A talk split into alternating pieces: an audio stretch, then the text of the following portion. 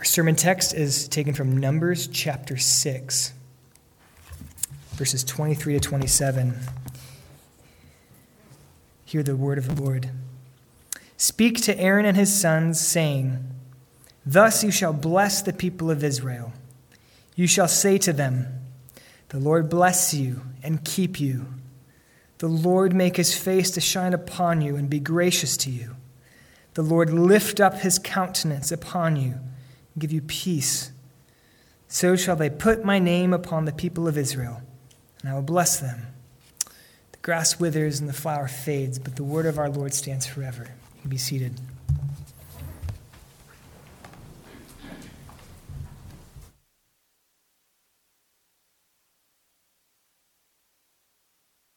Good morning. Uh, if you heard Mike fumble a little, uh, he was messing with my notes and he said, Josh. And if you got excited that Josh Birch might be here preaching, I'm sorry you have me. Um, but we're uh, continuing our mini series on prayer and prayer in the Bible. Um, and so I'm going to begin with a story about World War II. So on, on April 15th of 1945, British troops advanced far enough to find the concentration camp called Bergen Belsen. This is what they found barracks with about 60,000 men and women and children packed together without food or water.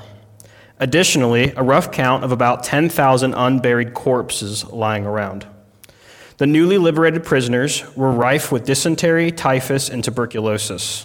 Everybody had some stage of malnutrition, and the British soldiers had to stay for many months nurturing everyone back to health before they could go home.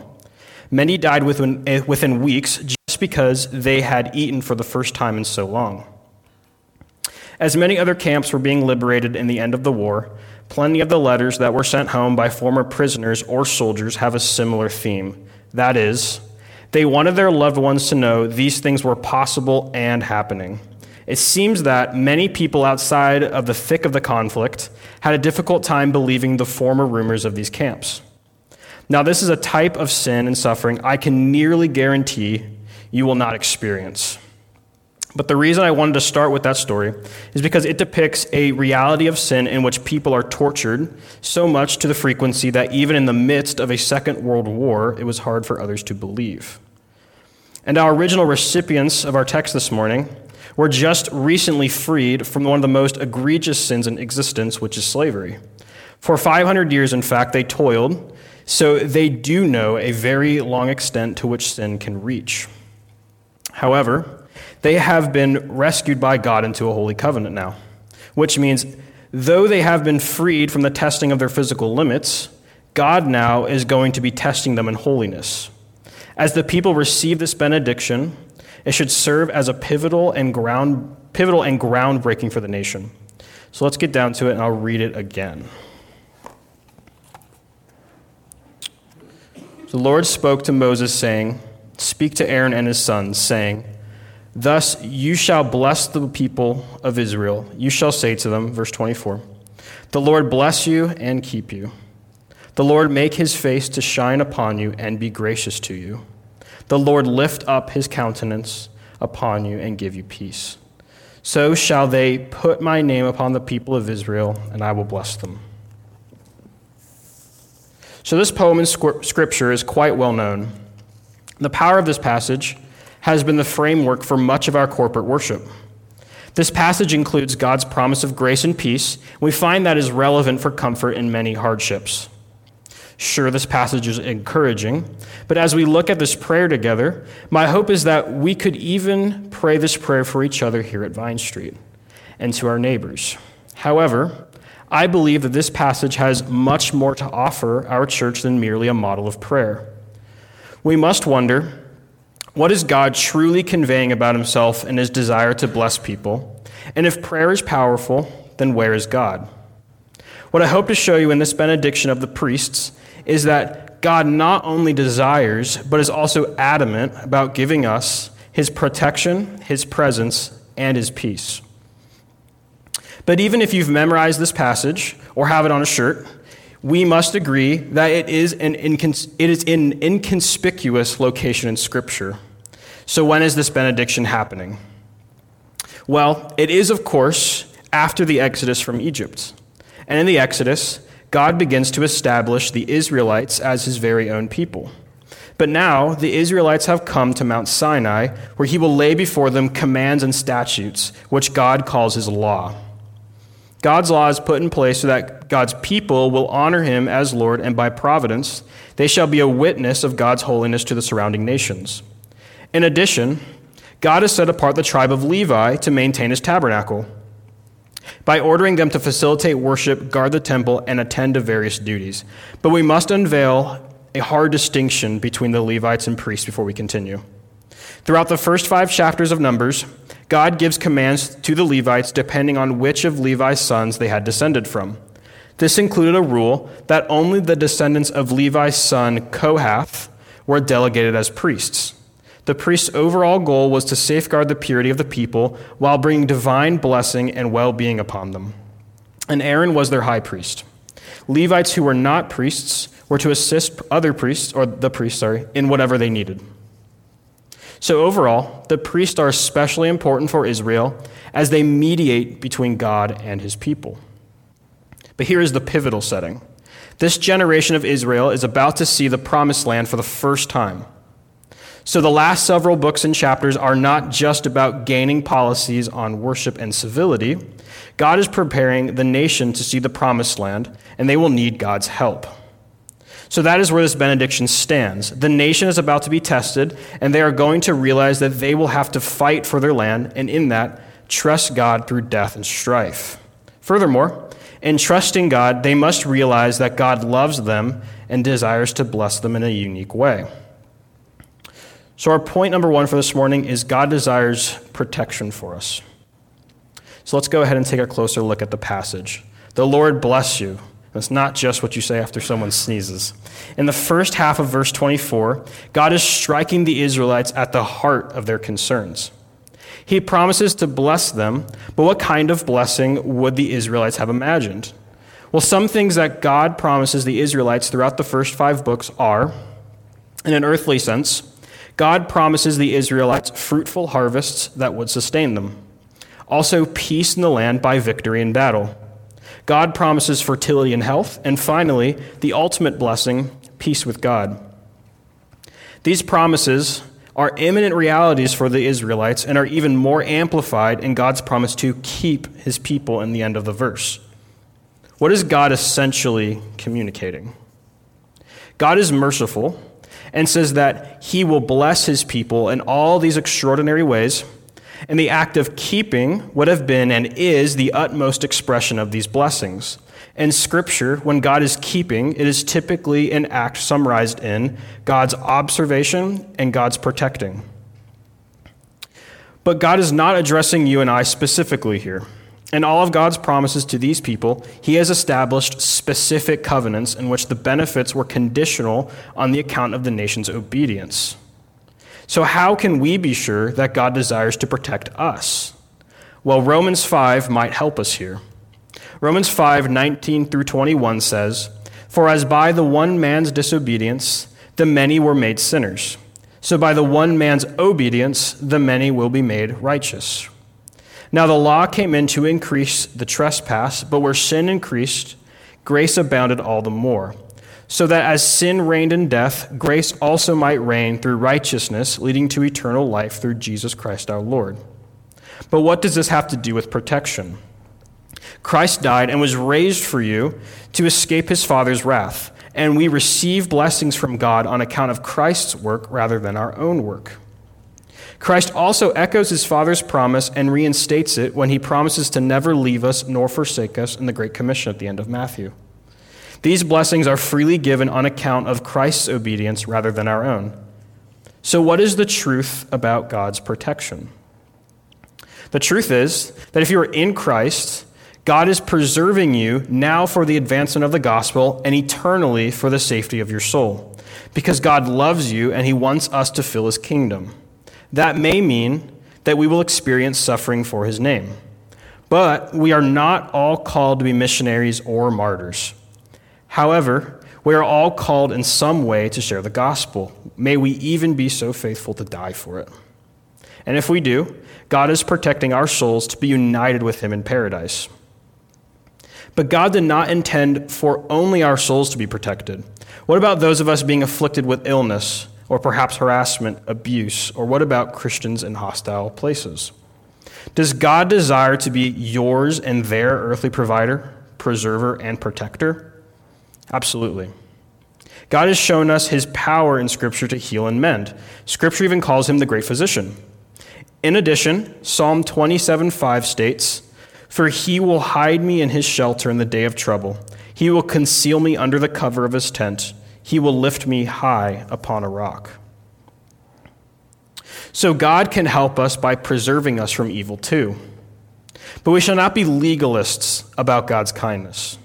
It would be faulty and a disservice to assume that God chose not to heal or protect us for a certain looming sin in our lives.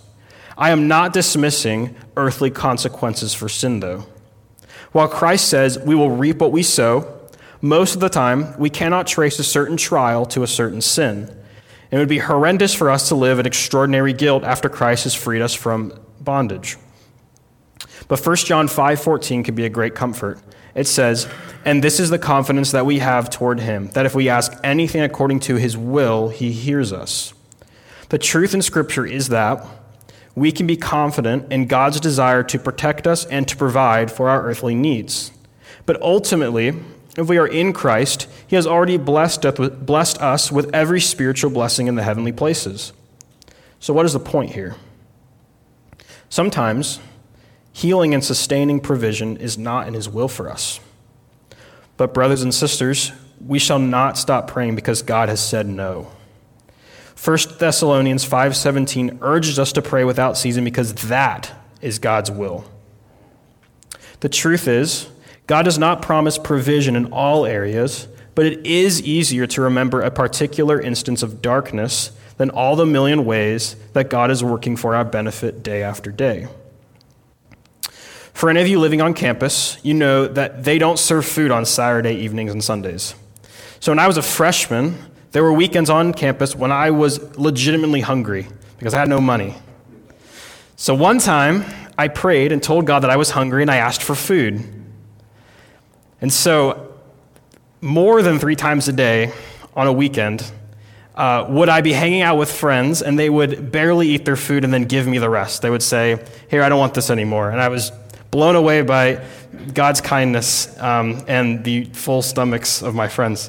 Um, and I, it might have happened another week, and I don't remember, but it was extraordinary. But it was, a, it was a small instance of God's provision in my life because I wouldn't have starved in a day and a half. Um, but I'm thankful for it. And while it was small, the true gift was that I had a neat story about God's favor in my life.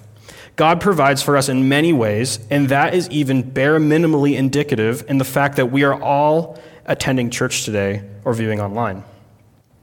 I have not walked through many difficult trials as many of you. What I can be sure about is this that the Bible is clear and explains that it is God's urging desire for us to pray to Him always. But if God does not protect us in this life, He is keeping our souls to be preserved in paradise for eternity. This is not just protection we can find any place on earth, or in others, or in ourselves. The Lord alone is our protector and keeper, and He is a good Father. But God doesn't just want to bless us with protection, He also encourages us with His presence. So, point number two God desires to give us His presence. So if we look at verse 25, our text of our text, we'll notice that it's a bit longer than 24, and then the last verse, 26, is the longest. This is actually an intentional format, which is supposed to signify the Lord walking nearer in each step. In the original language, the first verse is three words, the next is five, and the last is seven. This idea of approaching language is even more so viewed in the building in each of the first clauses the Lord make his face shine upon you, is indicative of favor and acceptance, which is his grace. Lastly, the idea that God lifts his countenance upon them is the apex of his nearness. God is so close that the joy and tenderness may be visible on his face by his countenance. God is passionate about being near to his people, and he is gracious for it. For the Israelites, this was a rather comprehensible reality. God had visibly revealed himself in very powerful and frightening ways to them. When God descended onto Mount Sinai, Scripture says he came down in a thick cloud with thunder and lightning, and then all the people trembled. Though it is likely that God will not reveal, to him, reveal himself to us in terrifying manifestations of his glory, God is still present powerfully. Furthermore, God was not regularly manifesting himself in this way to his people throughout the Old Testament. It was still rare. But God still was near his people in invisible ways. These are a few examples in the Old Testament. Countless times in battle, God will prevail for his people by strengthening the soldiers or causing the enemy to flee. Other times, God will comfort his people by speaking to them through prophets or judges. Many Psalms include heavily descriptive language in which God is present during distressful moments. But we New Testament believers experience God's presence in a different way than any one of God's people in the Old Testament. We have the Holy Spirit inside us, who attests to an active, powerful, unique change that has occurred. So, how is God's presence among believers comforting? Well, the Spirit within us is guiding us in at least four ways. God's Spirit seals our salvation, Ephesians 1:13. God's Spirit aids us in walking in righteousness, Romans 8, 4 through 5. God's Spirit aids us in prayer, Romans 8, 26 through 27. And God's Spirit aids us to rejoice in Him, Romans 8, 15. This is God being present powerfully. So, truthfully, we have an enormous burden lifted from our shoulders in comparison to God's people in the Old Testament. God has given us his son so that we would die and be raised, that he would die and be raised for us in order that we may walk in a new way of life. But so what? Those are all great things, but some of us experience daily affliction from grief, regret, physical pain, complicated family issues, and strained relationships, and the list goes on. What happens when I am walking in the light, preparing, sorry, praying daily, rejoicing daily, evangelizing often, and God hasn't brought me joy, security, relief, or help? Sometimes we doubt God's presence during hardships because we forget that hardship is rather normal. Sometimes, even, we are not afflicted in the ways I mentioned. Merely being a Christian and discerning evil in the world can be quite despairing. I have two points of encouragement for us if that is the case. Number one, sometimes hardship can be a platform to express faith and experience God in ways that if suffering had not come, we would not know God to be as sweet as we found him in our affliction. Sometimes our downcast emotions can be indicators that we are actually looking at our suffering through faith filled biblical lenses. The Bible says life is hard. Number two, just because we cannot feel God's presence does not mean that he is absent. That is why the psalmist prays in Psalm 73 Nevertheless, I am continually with you. You hold my right hand. You guide me with your counsel, and afterward you will receive me to glory. The Lord is also near in his word. Psalm 119, 49 through 50 says, Remember the word to your servant in which you have made me hope. This is my comfort in my affliction, that your word has revived me. When I was a kid, one of my biggest fears was of my house burning down. My dad did this thing with us where he would uh, go through a fire drill with us so we can know what to do in the middle of the night if a fire started. If you're a parent and you do this, uh, I didn't really find any other people that did this. I don't know if it's just because uh, where I'm from, everything's always burning. Um, but this, the point was that my parents were giving us their detailed instructions so that in the midst of danger, they could help us. The important thing that I could bank on was that even though I couldn't always see my parents, I knew that they were in the house someplace. Also, the fact that they had given me detailed instructions on how I might be safe brought me hope because I trusted them. The application is this if we feel hopeless, the solution is that we must be praying for hope and then rejoicing in his love because he is undoubtedly near. We can also trust that his desire is to be ever closer. That is why we can always strengthen our love and faith more by earnestly seeking a readily available Lord and Savior, Jesus Christ, in His Word. And finally, our last point, number three God desires to give us and bring us His peace. Now, true peace is the culmination of all we've discussed. God's uh, preserving act of salvation and ever powerful presence is really the essence of God's peace. But this prayer is a benediction, not a beatitude. What does that mean? Well, a beatitude looks to a blessing that, is, that presently exists, while a benediction is a calling for a future blessing. This passage in Numbers is calling for a future blessing. This is important because much of what we've discussed so far exists in the now and future for us as Christians. This is the main difference for us in this passage. Most of the things that God promised the Israelites didn't come to pass because they disobeyed all throughout Scripture. So here's a question What are we really studying here? Has God spoken to Israel in vain? Because they are just going to throw away something so tangible and good was God's blessing a failure? Well, we shouldn't be so quick to only reflect on God's character in this passage. Rather, it is also valuable to see the despairing contrast between the joy and hope of a great nation and how it faded away to ruin. But the truth is, we aren't so different than these, old, than these people in the Old Testament. When we read the Old Testament and witness irreverent evil and nonsensical acts, we must know that these expressions are the expressions of our hearts as well. We are really evil towards a good God who desires to be near to us that we may see his face and have peace in our souls. What are we supposed to do with that? We must look to Christ, the good shepherd who goes and seeks out the lost. And for that, verse 27 calls to mind an interesting question. What does it mean to have God's name upon someone? It means that God is attributing part of himself to his people. And in effect, he is taking possession of them. God will attribute them his zeal for his own name, and in doing so, he will never forsake them for his own name's sake. So God has not left them in vain because ultimately, for them and for the whole world, and everyone who has ever lived, he has given Christ.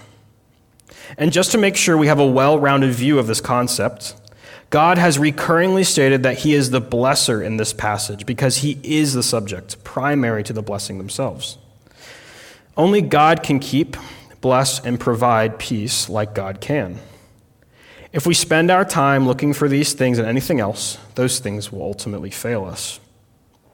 No country, parent, child, sum of money, or substance will ever be powerful enough to give you living water and unending joy. If you have Christ, then you have his name upon you, and you have a powerful, amazing God on your side, desiring to give you his protection, his presence, and ultimately the peace of his gospel. But what is the sum of all of this? This passage includes some wonderful blessings if you're in Christ. If you do not have peace with God, or you are not sure if you do, I encourage you to, to please talk with Pastor Mike or one of our deacons about how this change takes place. The insurmountable peace of God's favor is more blessing than we will ever need. But this passage presents a challenge as well. It is the calling of God to Christian maturity, which is to know Him better. It is a definitive scriptural truth that experiencing the peace of God, trusting in His presence, and hoping in His protection are products of a faith filled life. Sometimes we may come to learn this by walking through something difficult, but let's not wait for our trial to come. Let us walk together in those trials in the fiery might and strength of the Lord of Lords, who stands with us in the furnace and hangs for us on a cross. If you feel as if the desire for the Christian walk has grown weary in you, please pray that God will cause a revival in your soul. Because there is no darker place we can be than in a place where we know God wants us tenderly, but we haven't sought him back. Let's pray. Dear Heavenly Father, I thank you for this text that you've given um, to the Israelites, God, and ultimately to us in your scripture. I pray that it'll be a guiding light, Lord, for us to uh, walk out what it means to hope in a good God who promises great blessings. Um, I pray ultimately we will see Christ and we will um, dwell with him in paradise. And I pray that we and our desire for this church would be to grow ever near to you in your scripture and in daily life. In Jesus' name I pray. Amen.